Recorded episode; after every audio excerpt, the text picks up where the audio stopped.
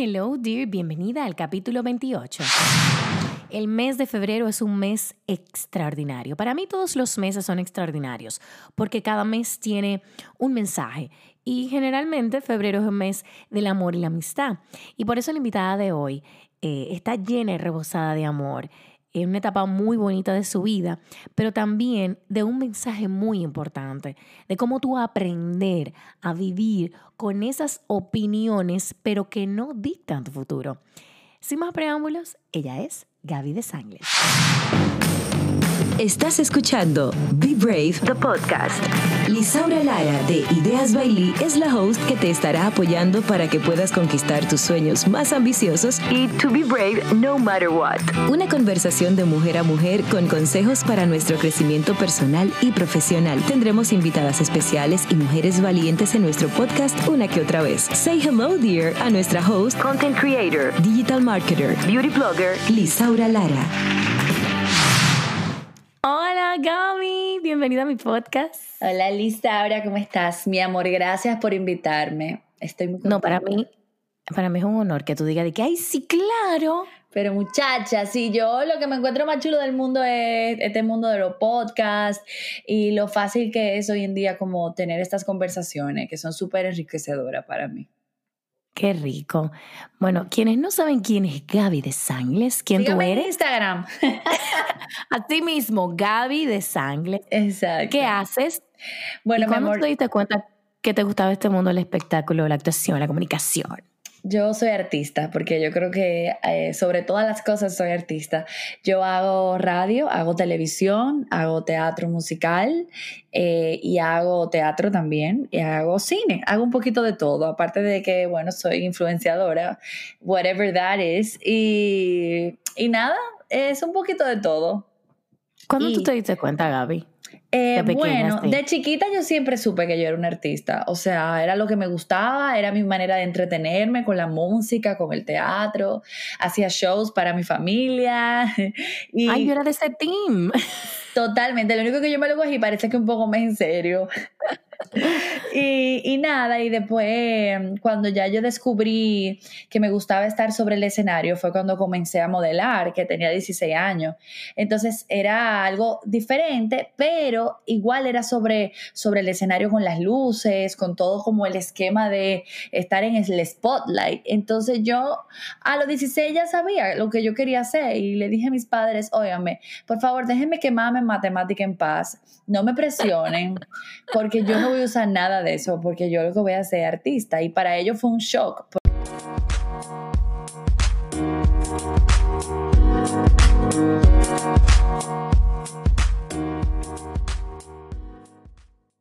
Porque les dio mucho miedo. En serio. ¿Cuál fue la Claro. primera reacción de tu, de- o sea, visualízate ahí cuando tú le dijiste a tu mamá y a tu papá, yo quiero ser artista. A mí no se me olvida eso porque estábamos en un restaurante, era como domingo y estábamos los tres. Y para mi papá era como que yo le había dicho que yo quería ser limpiabota o que, o nada, que yo no iba a trabajar nunca en la vida.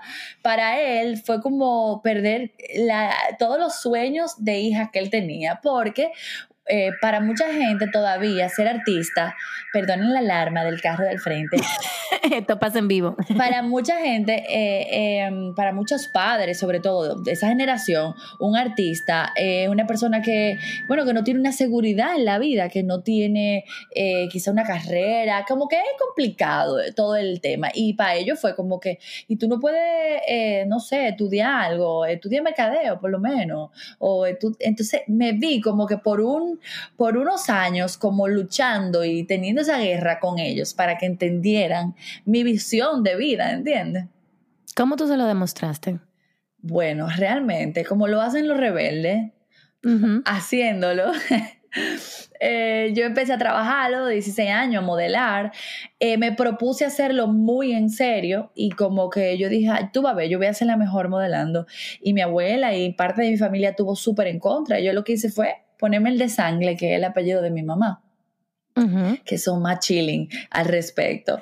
Y, y nada, y yo me propuse como que destacarme modelando, porque yo entendía que eso me iba a abrir las puertas para hacer otras cosas. Y después yo entré a la universidad a estudiar lo que se parecía más a mi carrera, que era comunicación social. Y ya en la universidad yo empecé a trabajar en radio, en la X102, y a trabajar en televisión. Eh, y al, a mitad de camino yo le dije, óyeme, lo que sea que a mí me están dando en esa universidad, yo no estoy aprendiendo nada. Dame un chance que yo te voy a mostrar que yo soy, que yo voy a hacer lo que yo te estoy diciendo que yo voy a hacer. Y qué bueno que me funcionó. qué alivio. Un gran compromiso. qué alivio. Eh, que todo salió bien. Pero sobre todas las cosas, fue que yo le puse mucho empeño y yo estaba convencida. O sea, yo no tenía duda. Yo no tenía plan B, Lisaura. Era como que, ¿es esto o esto? Yo no, yo no pienso es otra cosa. Y le dije a mi mamá, oye, me si yo me tengo que sentar en un escritorio un día, yo me prefiero morir que trabajar con media panty en una oficina. Y no es que eso está mal. Pero sencillamente eso a mí no me daba la felicidad que yo sabía que iba a tener haciendo lo que yo amo, que es lo que estoy haciendo hoy en día, gracias a Dios. Pero ¿cómo tú tuviste esa convicción? O sea, era como una seguridad dentro de ti que es esto o es esto. ¿Tú no te cansaste como en el camino? Yo sí perdí la paciencia muchas veces, muchas veces, porque también si tú quieres hacer las cosas bien, te toma tiempo, hay peldaños que hay que escalar. Y sobre todo en mi carrera, que es como una construcción de, tu nombre, de tu, del concepto que la gente tiene de ti. Hay puertas que tú tienes que tocar y no siempre te las van a abrir. Pero también al yo amar tanto el ser un artista, porque mi carrera también es muy emocional, tú sabes. Eh, al yo amar tanto lo que yo hacía, como que, como que yo, yo tenía la paciencia para, para esperar, aunque en momentos me frustrara, porque la frustración viene y a mucha gente cuando llega un poco a la meta o ya se siente como un poco ya realizado, se le olvida esos momentos de desesperación, porque yo decía, ¿por qué le están dando un chance a ella si yo también tengo talento? O mira, eso que ella está haciendo, yo lo puedo hacer mejor, ¿por qué no me dan el chance a mí? Y realmente con el tiempo tú vas aprendiendo que no es que no te dieron el chance a ti, sino que esa era la oportunidad de esa persona, que la tuya va a venir después.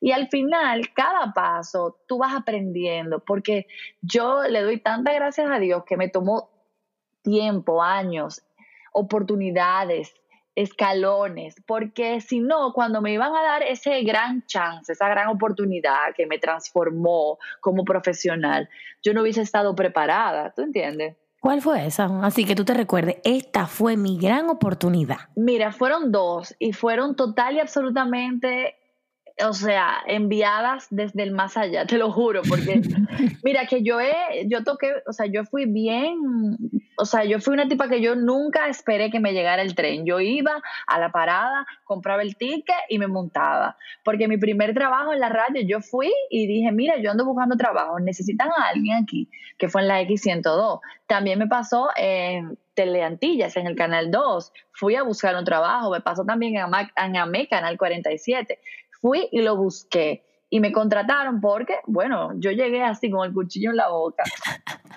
Tú hiciste tu oportunidad. Claro que sí, yo lo fui a buscar porque yo decía, nadie va a saber quién es Gaby de Sangre en mi casa, yo trancada.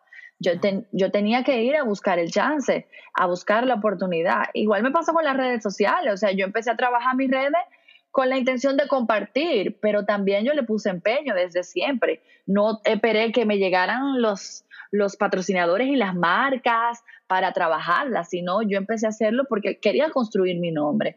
Pero si yo te tengo que nombrar dos oportunidades que me marcaron, número uno fue cuando yo hice Hotel Burlesque, que, que bueno, mucha gente me conoció como, o sea, o me validó como artista, como actriz, y para mí eso fue tan importante, yo estaba tan nerviosa, y en realidad yo fui y en el casting yo quedé como árbol 3, o sea, yo era como escenografía. Wow.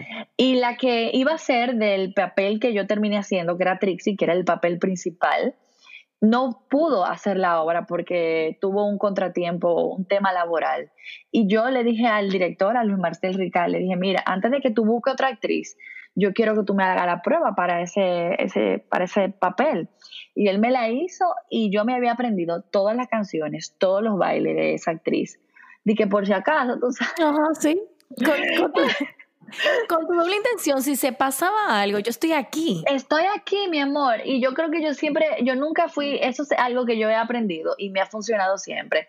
Óyeme, al tímido no se le dan la cosa. O sea, yo estaba ahí dispuesta a todo en ese, en ese show, lo di todo, yo, yo me desconecté de todo lo demás en mi vida. Yo estaba concentrada y estaba convencida de que eso me iba a transformar. Y ya, y yo es con esa convicción, yo estaba, o sea, yo estaba convencida, porque yo entiendo que tú tienes, si tú no te lo crees, Lisaura, nadie te lo va a creer. O sea, si tú no tienes fe en ti, nadie va a tener fe en ti. Es como que yo te venda una nevera, pero te diga que está un chindaña. Tú no vas a comprar esa nevera. No. Tengo que decir, esa es, la, última nevera, mi amor. No existe una nevera como esa. Y esa es la nevera que tú vas a llevarte para tu casa. Y después, la segunda oportunidad importante en mi vida fue cuando entro Vale por Tres, porque me abrió las puertas a un público mucho más amplio, a hacer un tipo de televisión de entretenimiento, como de animación que yo no había hecho. Y, y también exponerme a todo un sector que no me conocía porque yo trabajaba más con un público más cerrado. Eh, y eso me ayudó muchísimo porque me conectó con, con, todo, todo lo que es el público dominicano. Y eso me encantó también porque me ayudó a abrir los ojos de que el país, la República Dominicana no es Piantini y no es Naco y no es Linco. Y tuve que luchar porque mucha gente a mi alrededor me decían, y tú entras a ese programa popular, pero tú eres tan fina, mana. Y yo, ¿qué?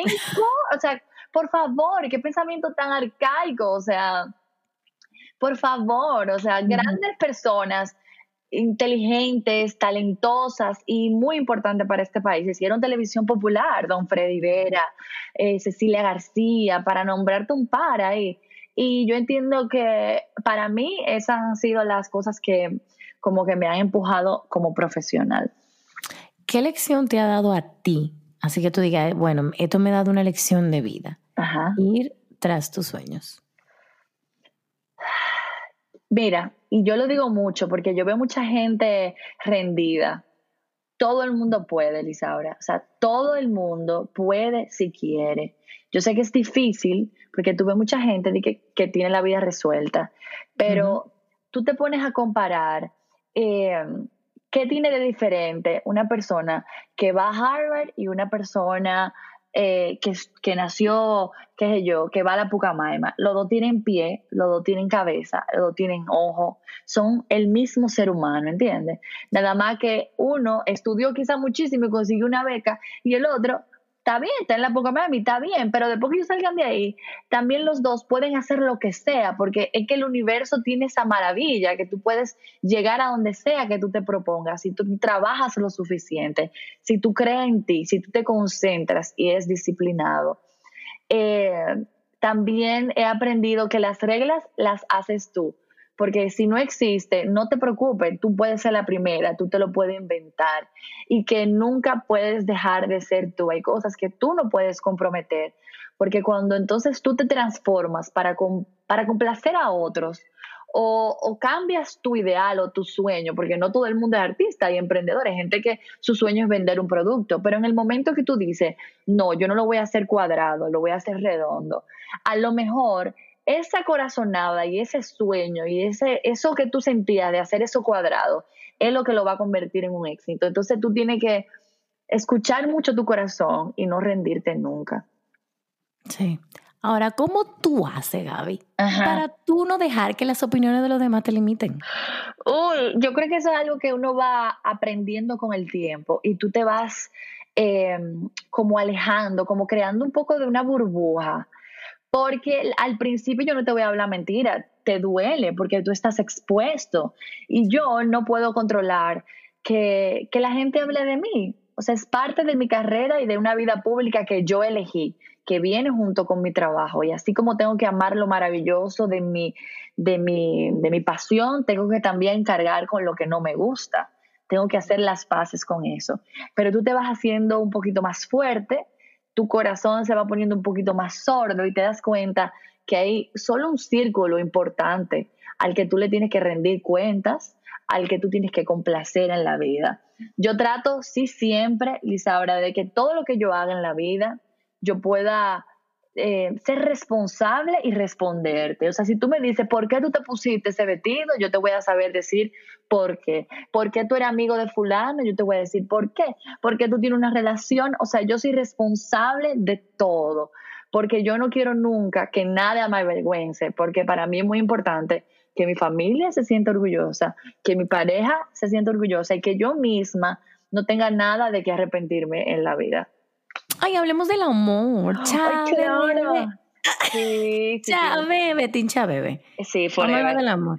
¿Qué te ¿Cómo está, el, cómo está el corazón de Abby? ¿Cómo- estoy primero, primero, feliz. yo quiero que tú me cuentes un chin. ¿Cómo fue que tú, pam, te encontraste a Chávez en tu vida? Mi amor, Helen Blandino, arroba Helen Blandino, síganla. Eh, mira, Helen me dijo, somos amigas hace muchos años, me dijo, eh, te voy a presentar al papá de tus hijos.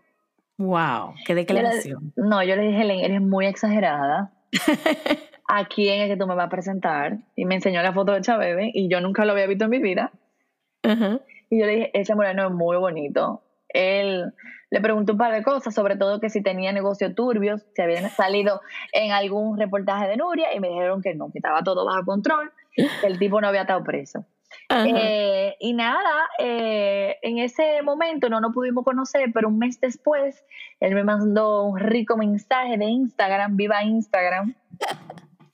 Y ahí comenzamos a hablar y de repente un día decidimos vernos y nada, de ahí en adelante nos quedamos conectados y la verdad que es todo lo contrario a lo que yo pensaba, Lisaura, que yo quería para mí en la vida.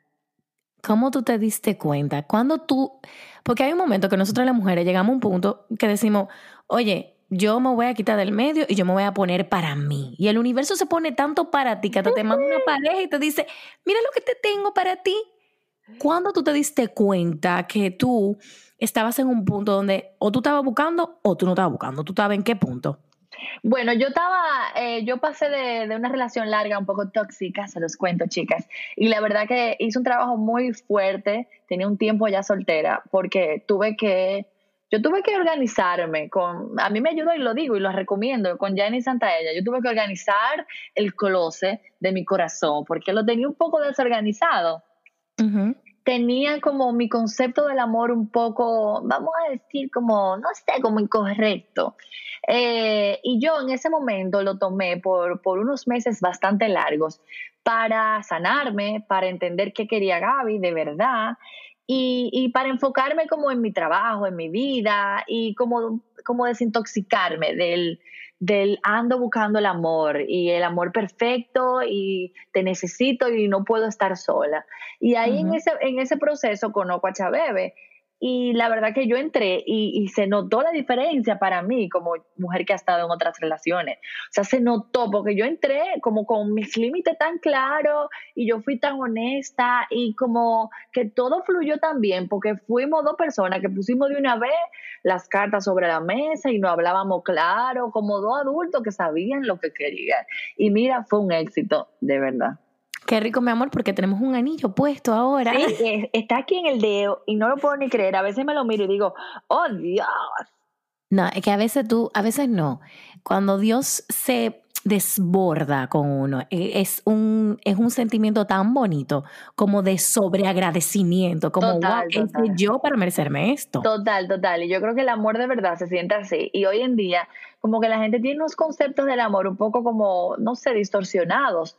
Eh. Y buscan el amor o buscan una pareja por todos los motivos y razones incorrectas. Y yo creo que al final, tú tener una pareja que tú la mires, la admires, te sientas bien, te complemente. O sea, no hay un sentimiento como ese en el mundo. Eso es Ujú. súper lindo y súper gratificante, porque al final todos nacimos para estar en pareja, en pares. Claro, y lo más rico de todo que tú te diste cuenta es sanar primero yo Total, vieja. para descubrir qué es lo que yo realmente quiero para mi vida. Totalmente. Yo creo que la- la- el que entra en una relación con heridas eh, no puede dar lo que no tiene. Así mismo es. Ahora, para cerrar, yo no quiero cerrar, Gaby, porque si fuera por mí, esto fuera un programa de cinco.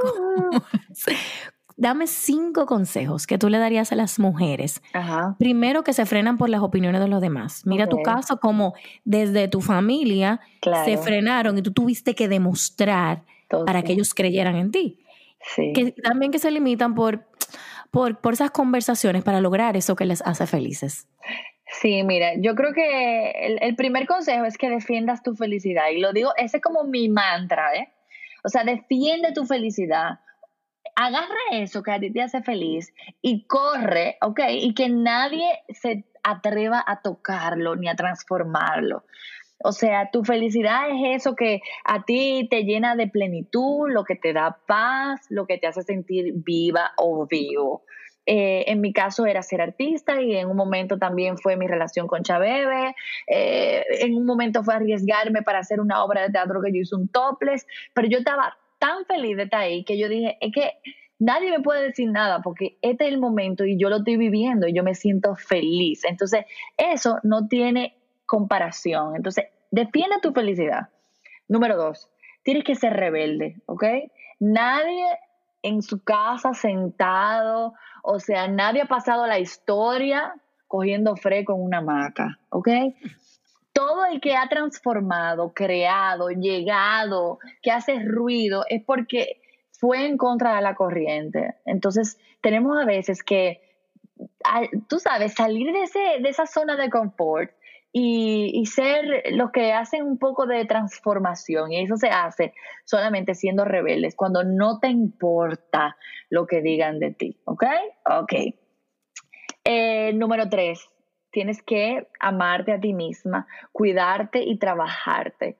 Y cuando lo digo trabajarte y cuidarte, no nada más es por fuera. Y es verdad, hay que cuidarse, hay que hacer ejercicio, hay que comer bien, pero también tenemos que amarnos mucho por dentro. Y hoy en día eso todavía hay como un estigma, pero cuando tú tengas que buscar ayuda, busca ayuda. Cuando tú tengas que hablar de algo que te da estrés, hazlo. O sea, no nacimos para estar solos, tenemos que apoyarnos uno en otros. Y por eso lo lindo, yo creo que de las comunidades, de mujeres apoyando mujeres, de tener un grupo de amigos chulos, y es que te ayuda a que las cargas sean menos pesadas y a veces cuando tú compartes algo que te frustra o que te da tristeza o que en ese momento te está como ofuscando un poquito y yo te digo, mira Elisara, me está pasando esto, quizás yo me encuentre con una Elisara que me diga, a mí también. Y entonces ahí no nos sentimos tan sola y podemos quizá compartir experiencia y eso yo creo que es muy, muy lindo.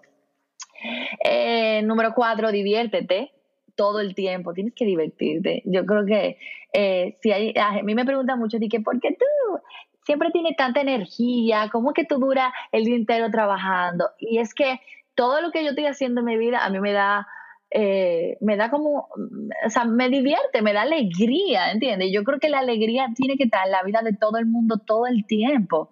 O sea, la alegría es como el motor. Mira a los niños, como, como tienen toda, toda esa chispa todo el tiempo. Yo creo que la alegría es esencial. Mira, por ejemplo, una Ellen DeGeneres. Es que esa tipa se divierte y se tripea su vida, igual para que un poquito más seria, pero esa tipa vive feliz porque ella ama lo que hace y, la, y tiene el corazón rebosado, entonces hay que divertirse. Así tú tengas un trabajo quizá un poquito más serio o complicado, pero diviértete haciendo eso que tú estás haciendo. Y número cinco, sé solidario y respeta no solamente a ti mismo, sino al que está a tu alrededor cuando tú eres solidario y puedes quizás ser empático y darle la mano a otro que está en un camino un poquito más atrás de ti o al lado o hasta adelante. Y o también el respetar al que está trabajando junto contigo, le das el valor, le das el, o sea, el espacio a esa otra persona. Yo creo que tú te enriqueces porque a veces nos concentramos tanto en competir que nos olvidamos que somos compañeros y que cuando tú creces, yo crezco y crecemos todos. Y al final, una oportunidad para mí también se puede convertir en una, oportunidad para ti. Y en un momento, eso que yo estoy haciendo por ti, tú me lo puedes devolver. Entonces, yo creo que los, y yo siempre pienso, o sea, un, un, o sea, un bosque, no un bosque porque hay un árbol muy fuerte, un bosque es un bosque porque hay muchos árboles fuertes y grandes. Entonces, yo creo que tenemos que comenzar también a pensar como comunidad, como gremios, eh, como grupos y eso también nos va a ayudar a todos a ser más grandes y más fuertes. Wow, Gaby, pero con ese cierre, yo quiero que tú, o sea, si ustedes quieren seguir nutriéndose de esta energía, porque si ustedes quieren que este podcast es, no, que ella solamente lo grabo así, ella es así 24/7 en las redes sociales. ¿Cuáles son tus redes, Gaby? Arroba Gaby de para todos ustedes. Ahí comparto un poquito de mi vida, de mis reflexiones de todos los días, porque trato siempre como de que la vida no me pase ya, sino de todos los momentos eh, sacar algo que me pueda a mí hacer mejor persona. Y nada, ahí estoy con ustedes. También me pueden escuchar en la radio, Mujeres al Borde, me pueden ver en Vale por Tres y en mis proyectos eh, de teatro y de cine que por ahí están en cartelera para ustedes haciendo sus, sus oportunidades. Gracias Gaby por estar en este podcast. Te deseo toda, no la suerte, no, las oportunidades del mundo. Amén. Porque yo sé que tú lo vas a aprovechar. Amén. Y para toda la gente que te escucha y te sigue, muchas bendiciones y qué bueno que están prestando sus oídos para este momento tan valioso. Chicas, nos vemos en el próximo podcast. Thank you, dear. ¿Te gustó lo que escuchaste? Compártelo a más mujeres. Puedes encontrar más episodios en www.ideasbailey.com. Gracias por sintonizar. Nos reencontramos en el próximo podcast.